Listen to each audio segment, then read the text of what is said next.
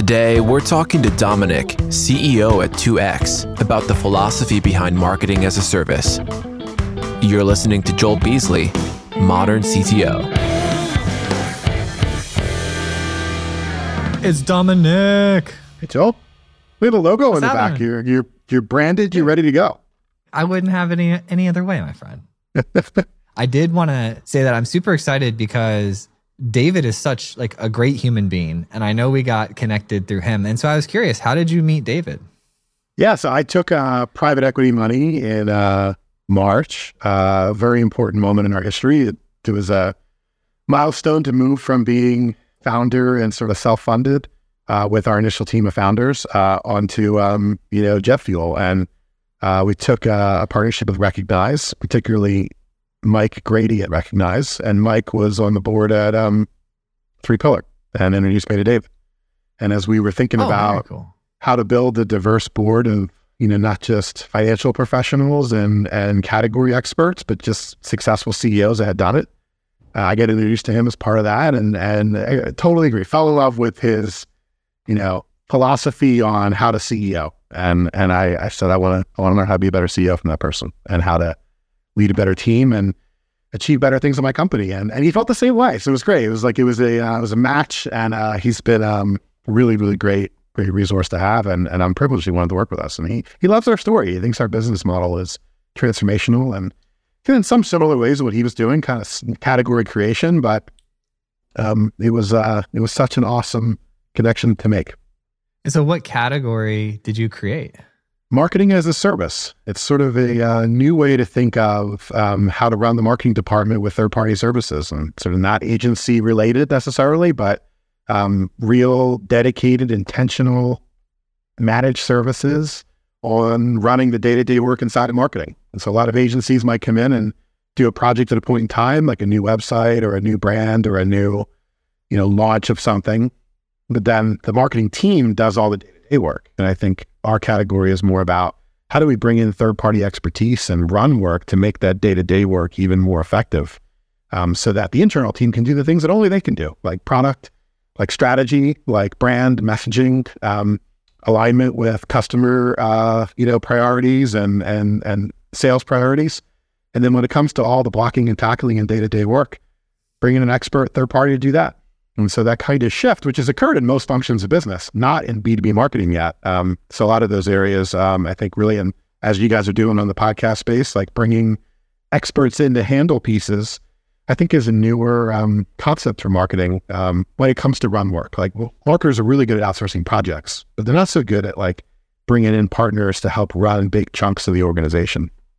Yeah, I see it. You know, my background was software engineering, and I saw it happening there in different words with how frameworks emerged and people stopped rewriting stuff and just started using the common, you know, pre-built things and and I watched the emergence of that, and now I'm, you know, owning my business. We're, you know, much smaller than you. We're about 20 people, but it it's really clear that you need the the person that owns it and the person that deeply, deeply understands it, and then a bunch of work will emerge around that individual, and then it becomes the question of to support the work that needs to be done around that. I call them magic people, but around the magic person, do you hire that infrastructure or do you leverage a partner to help with that? And that's always the the big the big question. So that's what you guys are for marketing then. That's right. That's right. Yeah. Yeah. Providing the arms, legs, brains to execute and do work all day. It's the thing that the world needs right now. I think a lot of marketing departments are under difficult times as marketing budgets can become, you know, the smallest they've been in, in recent memory, uh, and a lot of austerity around attention on cost and um, those kind of things. But um, now's the time you need more revenue, and now's the time you need more marketing. And so, uh, being able to provide a model that can bring that, and also bring it with offshore economics, so it actually can cost less to get more, is really the problem every CMO is facing. Um, that's sort of the lane that we're in. How did you develop those relationships across countries and continents? I uh, I was a CMO who had this problem, and I went on a journey to find a solution to it, and was introduced uh, to someone in Kuala Lumpur, Malaysia, through a friend of a friend of a friend, and uh, was really just blown away by the just quality and caliber of talent that is in other places. I mean, we just think as marketers, and it's wrong, but we think that well, we're the best people in the world to do this because we're U.S. based in headquarters, you know, close to the business. And when it comes to um, the thing of the, my first experience with someone in Kuala Lumpur was we're talking about testing and optimization and how to deliver a dynamic web experience. And I was like, every marketer I know is talking about this. Like, you guys are doing it. Like, you're actually building these scenarios and tests and real time serving dynamic content and seeing what works better and looking at that and then driving that into if that's a great web experience, that would be a great social media, that would be great advertising, that would be great email. Like unifying that. Like this is really cool stuff. And I just found um, you know, that there were amazingly talented people in those markets that were like had IP and had capability that we didn't have and decided to build a whole business around that. And really the of the first 10 employees we hired back in uh, 2017, I think eight or nine of them are still here.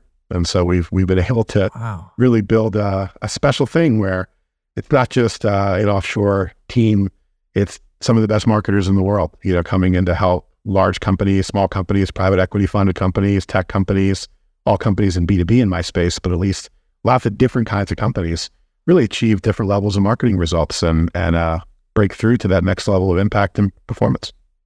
And you're at several hundred people now, correct? 600. Yeah. Wow. Over five years. It's been a, it's been a big journey.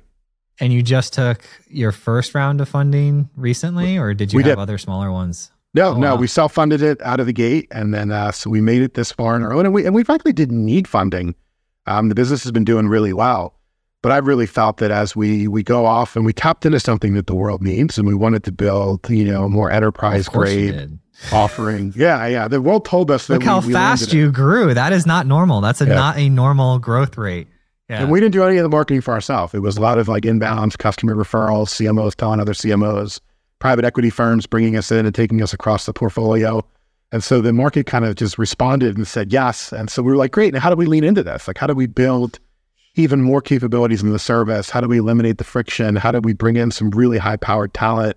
And how do we manage, you know, a service firm that's growing at 100% per year for five years, there's some best practices. And thankfully, we recognize and, and their, their network of Frank in particular, having built, you know, Cognizant and some of the biggest service firms in the world, that kind of um, playbook I thought would be really useful to us and would help us not like innovate on things that have already been done. Like, let's take the best practices for doing this and deploy it in our world and then go faster. Yeah, it's it's amazing. I'm all, I'm 35 currently, but it's over the past you know 15 years I've noticed that I went from wanting to do everything uniquely with my own spin on it to just take the thing that we know works and just focus on that 20% that makes you know the difference. Yeah, yeah, yeah it's tough because like people that are really successful, entrepreneurial, like to innovate on everything. It's part of our. That's what makes that's our our skill that makes us really good. And as you reach a point of, of scale, you've got to find out the balance of what are the things that must be innovated upon because we have to be unique and different, or where is the innovation really applying, knowing which of the standardized processes to bring in and where to innovate. And so, uh, really thinking about, um, you know, where does it make sense to to just adopt what works? Uh, that that is in and of itself, I think, a form of innovation. And then, do you guys have a podcast? We do not. No, we do not yet. Uh, it's, it's on the list of to dos. Uh, I enjoy talking to folks in the market. There's some people I really respect who are doing it already. Uh, we do not have our own. No. What's your favorite marketing podcast? I like Matt Heinz, Sales Pipeline Radio. He's my uh, he's my go-to. He's uh, speaks our language and and definitely understands the ABM driven B2B marketing transformation opportunity in front of everyone. Did, did he come? Oh my goodness you this is crazy. I did some work with him like 15 years ago in real estate. I was like, I googled him real quick. I was like, is that the same Matt Heinz? Wow, he was in real estate. Like when I saw his face, I was like, I know that guy. Yeah. Yeah, that yeah. is he's doing well. He's, he's, doing, he's doing a and, podcast now. Come on, he's, That's he's, great. You got to reconnect. You got to send him a note uh, to reconnect with. I do. He's uh, yeah, he's, he's, he's distinct look. Well. He, he does. He also has had the same headshot for like 15 years. or at least 10. He still looks yeah. like that. He's allowed. Does he? You know, you know some people have right. like, you know, changed there. He's still the same, you know, physical appearance and a lot taller in person, I'd say as well. Oh, that's so great. Small world. Uh, Josh, can you make a note of that? Because you know I didn't.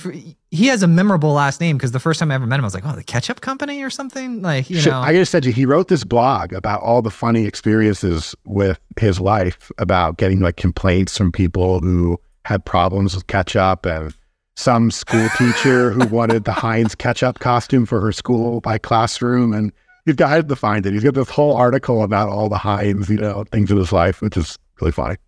Yeah, that is. I just pulled up his LinkedIn. Yeah, that's funny because he his his says Heinz Marketing 14 years, nine months ago. And when I connected him back in my life, I was like, oh, yeah, I ran into him. Oh, yep. Look, he used to be at HouseValues, Senior Director of Marketing at HouseValues. That's. Yeah, there you go. Man, world. that's a small world. We're, we Maybe know, you how many other him. people do we know? I don't know. Yeah. That's that's that's my that's my go-to. And he's he's sort of become like if you're like a B2B CMO, like he's the guy you listen to. I think he's really got a Are you serious? Attention, that is yeah. so great. Yeah. I gotta say, hey, we gotta get on there and help cross promote our podcast production services. Yeah. That's what we gotta do. Well, they're, no, yeah, that yeah. yeah. Yeah. a lot of people, a lot of people want to build one, and that's part of like I have, I have like friends that have them, so like I'll just join yours versus build Right. your own is is a lot of um you know a lot of work, but important work. Yeah, and I'm actually curious to have conversation. We'll edit around this, but I'm curious to have conversations with you about how you do your relationships with other countries in a way that it's a high quality situation and not Okay. a low quality situation. Yeah. and if, the, if there might be some opportunity there. But back back to you and, and your company. So help me understand this. This is something that's not entirely clear for me right now. I understand that you do the work and you help like the key people. You can pair into their teams and help them do this, be the arms and, and legs and whatnot. But do you also have the magic people at your company? If we don't have them, can we come to you and say like, "Hey, we need strategy. We we have a really great widget maker. We really know the widget and and the problems that it solves, and we don't really know a whole lot about a marketing at all. Can you just plug an entire team in with all the areas of expertise? We can, and that's um part of what we built. Uh, the first thing I built after we took private equity investment was a strategy practice, a consulting practice. Hired some amazing people in that who have been B2B marketing strategists their whole career who really understand how to solve sticky problems, whether it's an assessment, a diagnostic, a strategy, a plan, um, a provocative set of recommendations to move you to a different state, um, or an interim assignment. Uh, we do now have a practice as of uh, this year um, to be able to do that work. And it's so important because sometimes I mean, it's two different problems. Either I don't know what to do or I know what to do and don't have anyone to do it. We can solve either of those. And I think in, in the world of every marketer's in some form of transformation right now, you need to be able to do both. And so you do these two things really, really well, and you just do that over and over and over and make the experience better and better and better. And that's how you went, you know, to five, 600, 700 employees in the past couple years. Yeah. Yeah. I think it's, it's solving a real need. I think it's, I mean, there's a lot of things that we're seeing that tie in, I think, exactly to, you know, your community. Like there's marketers have spent so much money on technology and very few are fully utilizing it. Lots of reports coming out on that. Gartner, I think recently was 42% of the MarTech that marketers have invested in, the functionality is being used. 42% of it's being used, which is interesting. It's actually, frankly, higher than I would have thought, but it was 58% like two years ago. And so there's this huge void of marketing tech skills and capabilities that I think is a problem getting worse on its own as marketers are running around, you know, with these big um, appetite, uh, you know, objective like priorities around how do I bring in all these new data tools and intent tools and account based marketing and automation and AI and and and and and, and so um, the the almost like the market conditions that need what we do are naturally just just growing and growing and growing and I think we've um, we've really built a solve on that, and and really have built a, a model where we want customers to be really successful, and um, so successful they keep us forever. They tell other friends about us. As CMOs move on, which tends to happen more than most A positions, you know, they bring us to the next company. We stay where we were, and then they go to the next company with them. And then that kind of model has been really we built the business around. Let's do great work. Let's worry about that. Let's not worry about you know putting our our brand everywhere in the world and you know, building this hype around, um, you know, us. Let's make it about making the customer successful, the CMO successful, the marketer successful, and helping them really deliver things that they know they want to do, but they just don't have the people to do it. Yeah, that's something we found out early on is to look at the key contact, the individual that's the stakeholder, as the customer and how do we make them look good and you know even to our point of our onboarding process understanding what they're what they get judged on and what they have reporting on so that we can be even thinking about it because we want to make them look good right and Yep. and then when they go to other companies they don't even have a question we've had those are my favorite deals is when we get someone that comes from another company they're just like hey we need we need a show and i'm like all right Yeah. because Yeah. they know we can deliver and it's it's beauty of the relationships so yeah hey i had a couple other questions for you about those numbers that you just mentioned like why why did it change did they start building more features or is it like how did that number go in the opposite direction Well, I think it's one, marketers are buying more tech. And so the Okay. more tech they buy, the less percentage of tech they're able to manage, um, which is an interesting reality. Uh, secondly, I think um, when tech strategy is built and tech decisions are made in marketing, um, the marketer is a technology leader who does not have a technology background. And so a lot of times, I think marketers are doing exactly the right thing. They're they're understanding the power of a new platform. They're deciding that can bring huge value to their organization. They buy the platforms. They want to bring it into their environment. But they missed a part of, well, how are we going to do it the human side around it? Who's going to use it? How are we going to train people? How are we going to certify people? How are we going to bring it into the DNA of our organization? But don't always have that as part of the plan. And I think a lot of tech vendors um, have amazing platforms, but also don't always you know, share that what they're selling is transformation and the technology is an enabler of that. But in order to get the transformation, in order to get some better marketing engine that's more automated, that's finding people before they even know they want to be found. Uh, and in order to do that, you need a lot of tech, you need a lot of people, you need process, right? The standard things that a technologist knows. Um, and so I think there's a bit of that going on. And then I also think there's issues where um, the um, the tech adoption uh, is going so fast, and there's no one really creating talent to manage the tech. We did some work with 6sense in particular. One of the marketing tech solutions I think is most exciting in the space. We um, we did some research with them. We looked at people that have a certification for that platform. How many of them are there on LinkedIn? Easy way to get a real time view of supply. And then how many job descriptions are posted that want that technology skill? what you find is these huge imbalances. Old stuff like email, trade shows, content, SEO, SEM, websites, tons of supply, 10 to 1 in how many people have the capability versus how many jobs are posted. New things, you get like twice as many job postings as there are people in the market, who, by the way, are all already employed, who have jobs. And so I think there's just everyone, everyone's fighting over these, you know, 500,000 people that are certified, whether it's 6sense, whether it's Marketo, whether it's Salesforce, whether it's HubSpot, whether it's Drift, whether it's these other platforms, there's not enough certified talent in the market. And so, um, as employers, marketing leaders are trying to find that talent, they're fighting over a very small group. And very few companies are working on well, how do we build that talent? You don't learn it in school. Um, you're not coming out with that. It's one of these things where sometimes you need experience to get experience.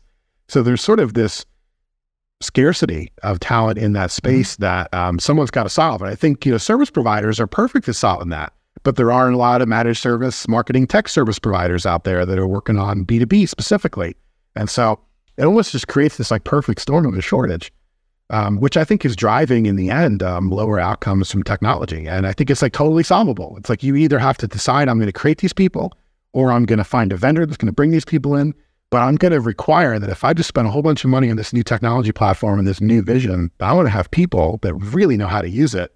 And if I don't have that, I'm not going to buy the tech, or I'm going to, you know, change my roadmap, or I'm going to commit to have the the sort of human component with the tech component working together. And so, do you work with Sixth Sense? So, if a customer of theirs needs extra manpower around their technology, that they refer you. We do, and, and vice versa. Okay. The customer of ours that has a lot of you know great ideas and wants to achieve the next level of marketing impact, we refer them, and it's uh, it's a very symbiotic relationship. And so, having those sort of tech partnerships has been a really cool part. And we're not resellers to the extent that we're pushing it. It's more of a um, we're servicing the best stuff in the market because we think marketers should use it, and and there's an opportunity to get so much more value out of what you've already bought usually, and that's how you do more with less. Like you, you already have this beautiful tech stack. You've already built this amazing thing that marketers stand on stage with their architectures and you win awards for the architectures. Absolutely, yeah, yeah, and they they win awards for like buying the right solutions and you know integrating them together. But how do we um how do we make sure we get hundred percent of the functionality out of them, not forty two percent? That is so cool. And so, what are you talking about as far like with your colleagues? Like, what are the big things happening right now in marketing that you guys see as like the next big thing? There's a real uh, shift in the buyer journey that in the, I think it was going this way anyway. It was accelerated by digital work, but buyers they don't want to talk to sales anymore. They want to get through their whole journey on their own. They want to do all their own research. They want to understand all their own, you know, alternatives and what could be better for them uh, independently. And then they don't want to fill out a form. They don't want to know who they are. They want to do it anonymously and on their own. And that problem has created this massive amount of buyers that are in market but are totally unknown to most vendors. Uh, in the past, you know, you would register for a webinar or a white paper. You would reach out to a salesperson for a demo kind of in the beginning of your evaluation cycle. Now those things happen at the very end after someone's already made up their mind. And so how do you identify who's going through that dark funnel, that who's really on a quest to solve a problem? And how do you make sure that somewhere in that journey they find you and tripping your door? A lot of tech is out there to help provide visibility to that. And so with, you know, looking at search trends and behavior and intent data and buyer activity, you can start to see, particularly at a company level, what companies are looking for, what products. And then you can start to market to them. We all see this in our personal life where you get, you know, those ads on social media that just happen to be exactly the right time. Well, applying that to B2B into our professional lives, um, I think that's the real shift. And when that happens also, it totally changes the relationship between sales and marketing. And so it's not necessarily marketing's job to go get a lead and hand it to sales. It's marketing's job to activate that buyer and get them engaged with your brand and to bring them in some level of conversation that then brings a salesperson in. And so that um that shift in in the balance of the sales funnel, where it used to be like half marketing, half sales, and now it's like eighty percent marketing, like twenty percent sales, I think has changed a lot of um, what marketing has to do. And I think it's also changed a lot of priorities around you know what marketing does and how marketing reports impact and where marketing spends attention, how marketing and sales really work together on the revenue problem. That's the big conversation. Um, a lot of AI plays into that, a lot of technology plays into that. There's a lot of workflow in that. Um, but that's really the change that most marketing organizations, and B2B at least, are going through right now. I can say I fully agree. We had a sales call this morning. The guy showed up with like a seven page brief document of exactly what they wanted. And he just said, I'm, I'm just shopping. Like I, I heard that, you know, through a friend of a friend that you guys were a great production company and here's what I want. He knew every question. I looked at him. I was like, "This is basically our kickoff call after you become a customer, and this is what we, you know, eva- figure out." And then he's like, "Yeah, I just want pricing." I was like, "All right, cool." So I just jumped right to pricing because I hate when people don't give me pricing when I want it, and I jumped directly to pricing, showed it to him, and he's like, "Great, awesome." He's like, "We're doing a Q4. You know, send me over the proposal." And I said, "Awesome, great." And you're so you're exactly right. We're also we've been working the past two weeks on a new iteration of our website. So, us selling podcasts is fairly new. For the first two years, I did the show as a hobby. Then I started doing advertising, and that's one of the ways I met Three Pillar and all of them.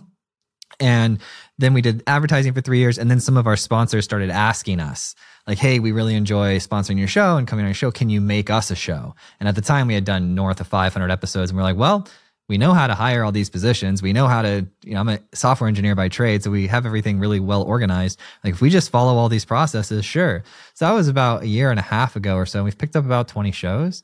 Um, but yeah, we we've learned so much about how the buying process happens and how people want to receive you know information and rather than looking at what competitors do and what their websites are we, we look at what our clients need from us and then we were designing our new website around those principles. So we'll see how that goes.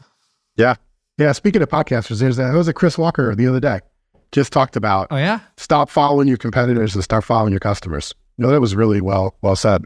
Um, that if you're oh nice, his comment was if you're I'll steal it uh, in the in another form of podcast. I think it was something effective. If you're if you're following your competitors by definition, you're behind them, and instead your customers will tell you what they want. They'll tell you what they need. And think about that. I think that's dead on. I think it's a, um, you know, if you want to be the one that they come to for information and the one that they, you know, learn about how to buy a podcast service, what questions to ask, you should be providing that content to the world and and enable the customer. Your content should, you know, leave the customer better than you found them, even if all they ever do is view the content. Uh, and sort of that obsession of creating marketing materials that are actually helpful, that are not there to benefit you, that are there to benefit the customer, is really where um, I think that shift occurs. And I totally agree with that philosophy. And to build on top of what you said, that my is my favorite hack teaching people how to buy something because you look at the marketplace everybody's we're the best we're the best you know a b and c and here's our unique value edge and then you've got the person says this is how you buy it like here's learn how to buy it and then you go to that person to learn how to evaluate the others well that person owns a company that does it and you learn every and usually those people have are smart enough to where they have like the highest quality you know offerings available. And so you learn about it all from them. You feel like you know them by the end of the day. Look there have been people Domenic, that come up to me when I'm at a conference or something and start just a fluid conversation like we've known each other for 20 years talking about my kids who I've never met in my life, but they've listened to 400 episodes. it's beautiful. I love it. Yeah. If, if that's like the unfair symmetry of information though, is that you're, uh, you're well known. Um, and if, you know, that's, that's, that's the job of, of marketing, of founders, of CEOs, of, is to, um, is to really you know, activate the market and become become known and and leave those people better than they were. I want to run something by you since you're smart and you're out there. So as you go, I have a, a guess of where things are headed. So I, I'm not claiming it's right. I'm just saying I've got this this this small feeling that this is where we're headed in the next five years with content. So I think podcast, the fact that it's the wrapper of a podcast is just the container, it's the box it's in. What what's inside the box is what I'm calling relationship based content. So I think that the future is relationship based content. I don't know what platform we're going to be using. I don't know what if it's going to be a podcast or a TikTok or some new thing or a YouTube, but what I have found is that the content I gravitate towards are and spend hours a month just consuming passively and and my you know in between periods of time is usually clips of long form conversations with experts discussing the the problems at the highest level and i'm calling that relationship based content and so i my thing that i believe is going to be really important for companies is to figure out how to get good at that it's like websites, right? At first, everyone's like, ah, it's just the new thing, or it's just social media, ah, it's just the new thing. But then it becomes the thing you have to do. But I think that we're early on that curve. Yeah. Uh, you know, it's funny because in the beginning of a lot of the interactive content, there was the talking head case study that everybody mm-hmm. used to work at SAP, right? We wanted so many of those. And then we like calibrated all the way over into, you know what, let's just do animated, illustrated, explainers and then we went to like, let's just get the B roll. And then we went to like, let's just have everyone's home anyway. So we could just do a recording from Zoom. And and it became, and then like we had to just like, let's just get AI to do it for us. Right. And, and now we've come to the spot where we're missing that authenticity and missing that that human connection uh, that people crave in the process because I could read all the stuff on my own. I could watch all the demos on my own. I could learn about the process. But I want to see somebody who's just like me explain to me that this is going to work that this is going to help me solve the problem. Uh, and I want to hear about like the the the what we was tried and failed and worked and didn't work and what we learned and you know the, how the hero was better for better for the journey.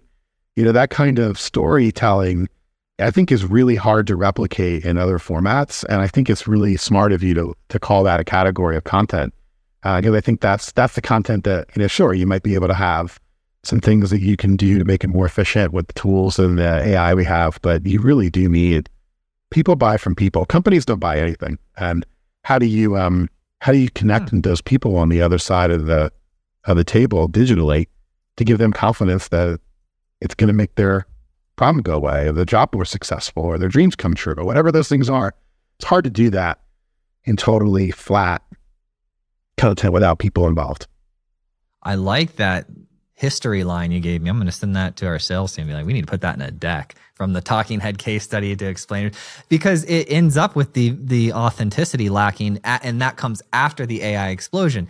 And I've said, you know, for the past couple months that I also, on top of the relationship based content, is one of the things I've been thinking about for two or three months. I've also been considering that I would put money on in person events becoming far more significant than they are now. I think the driving of AI and, and there will be this lack of trust of this well polished, high quality content anybody on the planet can click and have a button and it's generated that that's going to put a premium on in person relationships as, along with relationships as a whole.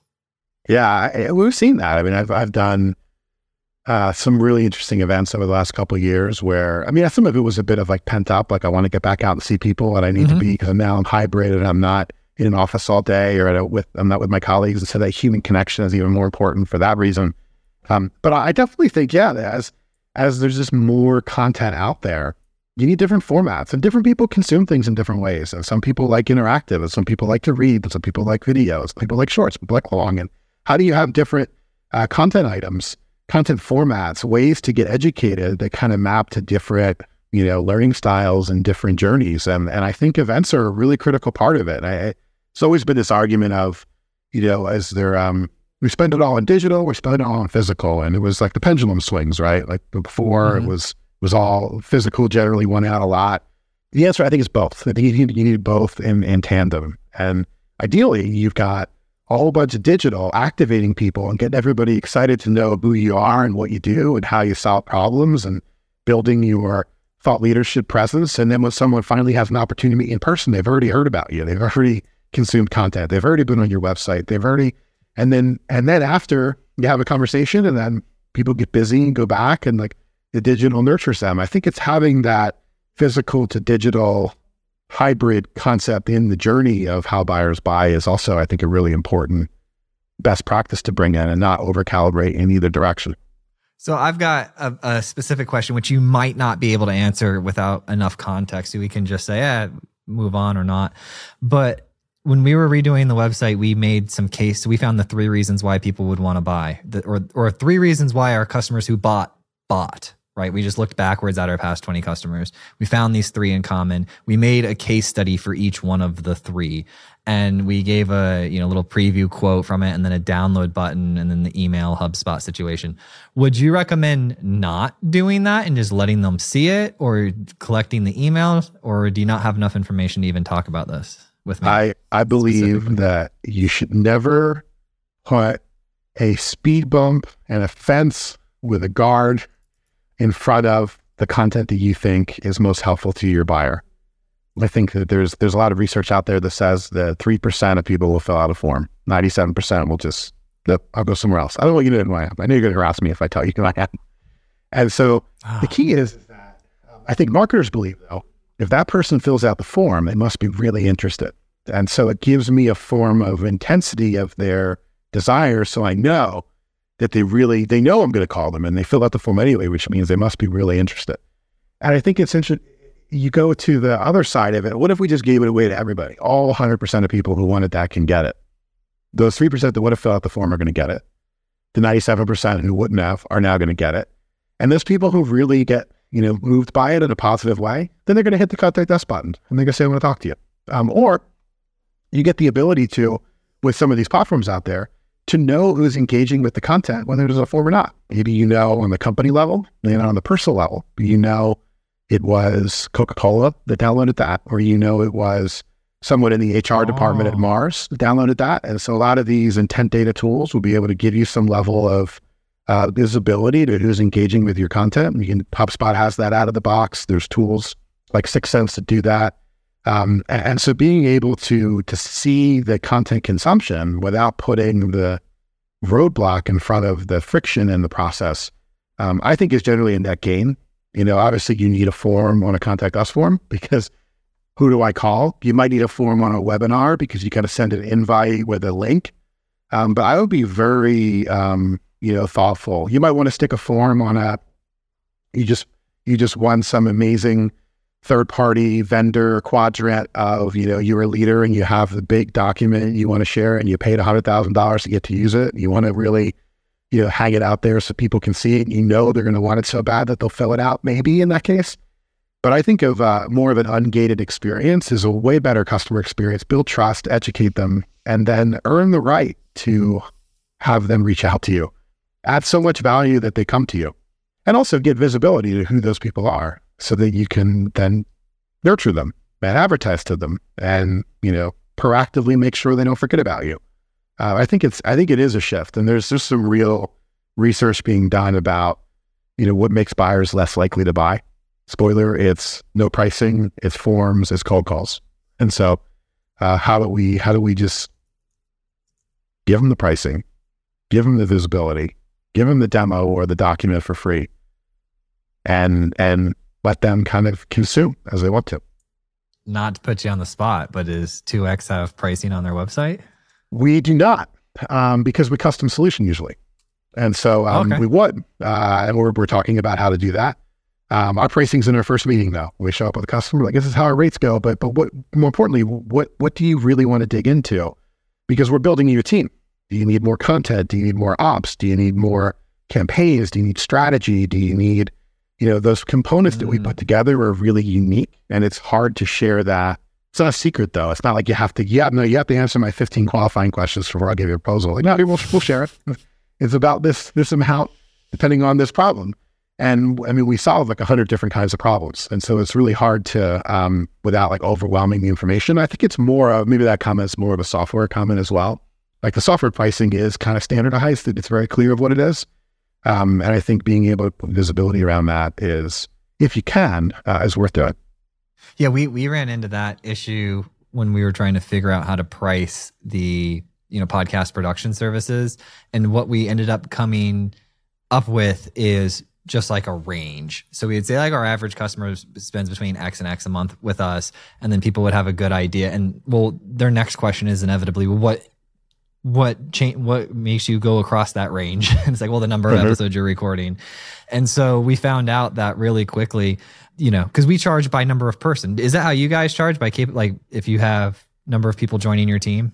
Yeah, it's usually some volume of uh, how much work, whether um, it's people, okay. hours, deliverables. Um, usually, it's some level of units of, of volume.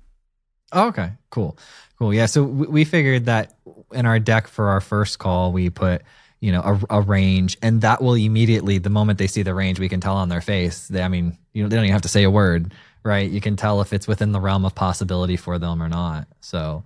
Yeah, it's better for everyone just to get that, you know, out on the table. And no reason to, uh, you know, but I think it's like, it's also, we well, one thing we do do as well, I think is a really good best practice is if you're going to um, give somebody a proposal, send the proposal before the meeting.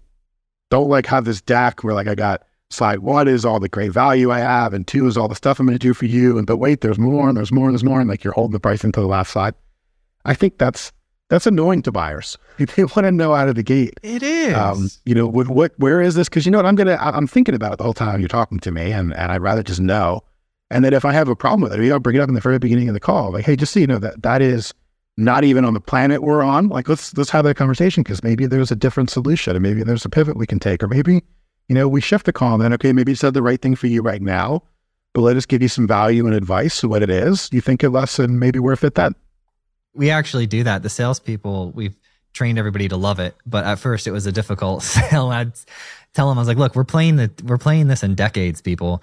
Like, if somebody's not right, we're not going to try to push them to stretch and and to get it. We're going to point them in a direction of, you know, how would I do this with scotch tape and bubble gum if I just want to figure it out? Because because I can say I did that because I started with nothing. You know, I started my show with nothing. And so I know how to do it and I know why you wouldn't want to start from nothing. and yeah. and so we can help them, you know, bridge that gap. But I always tell everybody on our on our sales team and marketing, I said, look, if we do right by the person that's in front of us on the call, and we just do that throughout the hundreds of sales calls we do throughout the year, eventually that's going to come back to us in a net positive.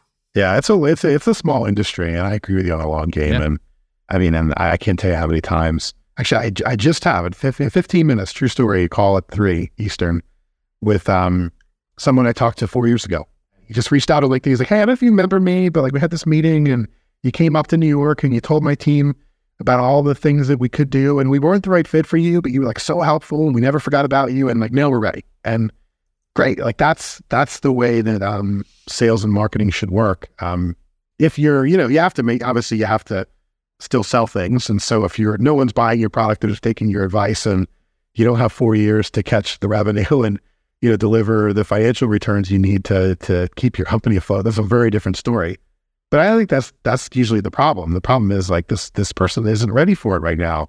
So how do we make sure that they get something that is valuable to them based on where they are? So when they mm-hmm. are ready for it, we're their first call. Okay. So I'm headed in the right direction. I feel. Like. I think so. I, like I think I'm, so. Yeah. Yeah. I, I say this stuff so that people, because people that are smart like you, they they correct me if I'm wrong, and so I I'm more so I look at a lot of these interviews as me like making statements and like letting people correct me because uh, you know that that tends to be the way to sharpen the blade for me. Yeah. So no, if I'm saying something stupid, crazy. you got to tell me. You I don't think like, you said hey. anything crazy. Yeah. I think. Uh, okay. I think you're right, and I think you're you're thinking about you're obsessing about how do I make this experience better for my customer, and that's what every CEO, product leader, sales leader, marketing leader, revenue leader should be working on. I don't know exactly how to articulate this question because it's sort of come up throughout this conversation but the points there's there's two key points. The first one is, you know, you, you've said twice, once with the downloads being blocking, and the other one with the pricing and sending the proposal before the meeting. These these things that I instinctively know when I go buy stuff, I bounce the site if they want my information in a form. Yet I'm having the conversation on my site. Oh, like, do I do this? And I'm talking to Domenic about it. And then the same thing is true for the pricing. Like I have, I found myself the other day in the meeting saying, "Oh yeah, and we'll get to the pricing in a moment because I know you really want that." And I'm now I'm thinking to myself, why didn't I just show it to them right then? You know, and and so the question I, I I'm trying to get at is why is it so hard for us as professionals to do what we would want in our buying experience with our own products and companies? That's a great question. Um, I, I, don't know. I'll, I'll, verbally process this one. Uh, on one front, I think maybe part of it comes from a little bit of difficulty in in connecting, you know, the the money you're going to ask for to the value that it's going to provide. And I think there's a bit of like, I'm going to ask someone to buy something so I really have to make it clear to them what they're going to get for it. And it's just really hard for me to convey all. I got to remind them of their problem. I got to show them, you know, all the things I learned so they see I'm really interested and engaged. I got to show them our solution and why it's better. I got to do all these things to justify the value for the money I'm going to ask them for. And I think it's the, almost the clearer the value prop gets, of like, yeah, if you, if you hired us, we'd get, you know, 40% more pipeline and 30% less cost. And by the way, that's going to cost you a million dollars a year. Like if the story is easy to articulate, I mean, it's very clearly a good idea that has economic value attached to it. It's way easier to talk about the number. Well, I think that's one piece of it. I think maybe the other piece of it is just that that there's a just an element of you know you're asking someone for something. Um, you're you know respectful person. You don't want to just make them feel like you're there for, you know, to close the deal. I think you want to build a human connection, a relationship, you know, create some just shared alignment on what you're going to do. And then maybe the third is also that um, the economics are a small part of the relationship, I think. It's a lot of times people are buying something not because of what it costs care less what it costs. They care is going to solve the problem. Uh, and I think this is an area where it's a good thing maybe to have the conversation focused in another area of like, well, let's make sure we're aligned on solving the problem. That there's this is what you wanted to do. This is what I'm going to do. Let's really obsess about getting that right, and then let's tell you what it costs. And uh, I think in that sense, it comes from the right place. I just think if we already know what the problem is and we already know how we're going to solve it, then let's just get to the the clarity of what it's going to cost and move on from there and make sure it's the right solution. Yeah, I think you said that brilliantly. Oh, you, I noticed that people that buy our customers, they almost always say the same thing in the first call. Hey, we we want to do this and we just don't have the bandwidth. we want to do this. We don't have the bandwidth. And when they say those words, I'm like, great, because it's not a money thing. It's not a will this work thing. It's not a should we do this thing. It's hey, we want to do it. We don't have the capability to do it. And so that uh, I was making notes as you were talking, like capability, cost, relationships, all of those things. And uh,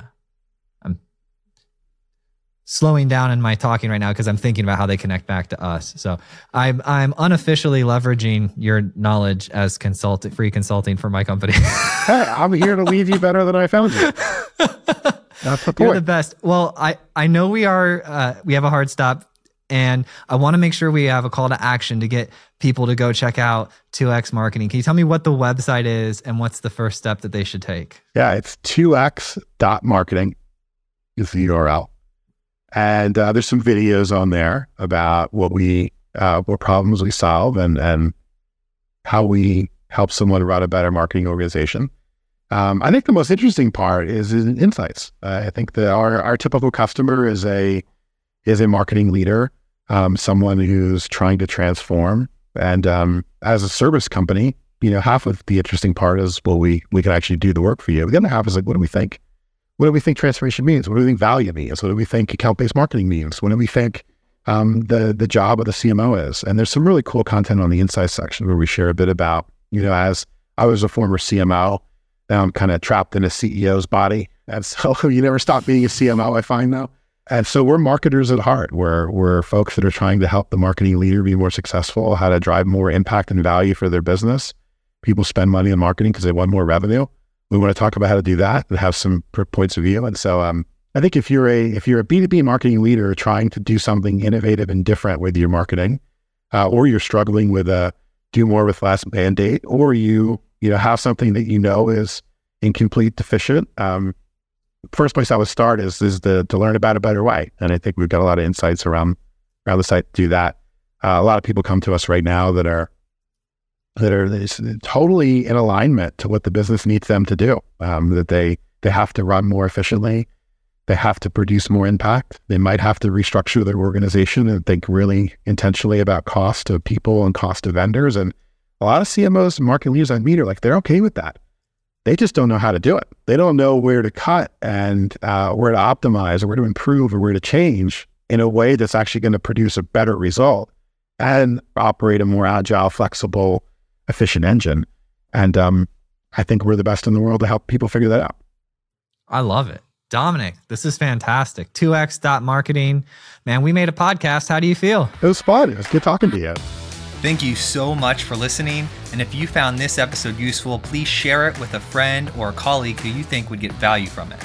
And if you have topics that you would like to hear discussed on the podcast, either add me on LinkedIn or send me an email, joel at moderncto.io. Every time I get an email or LinkedIn message, it absolutely makes my day and inspires me to keep going.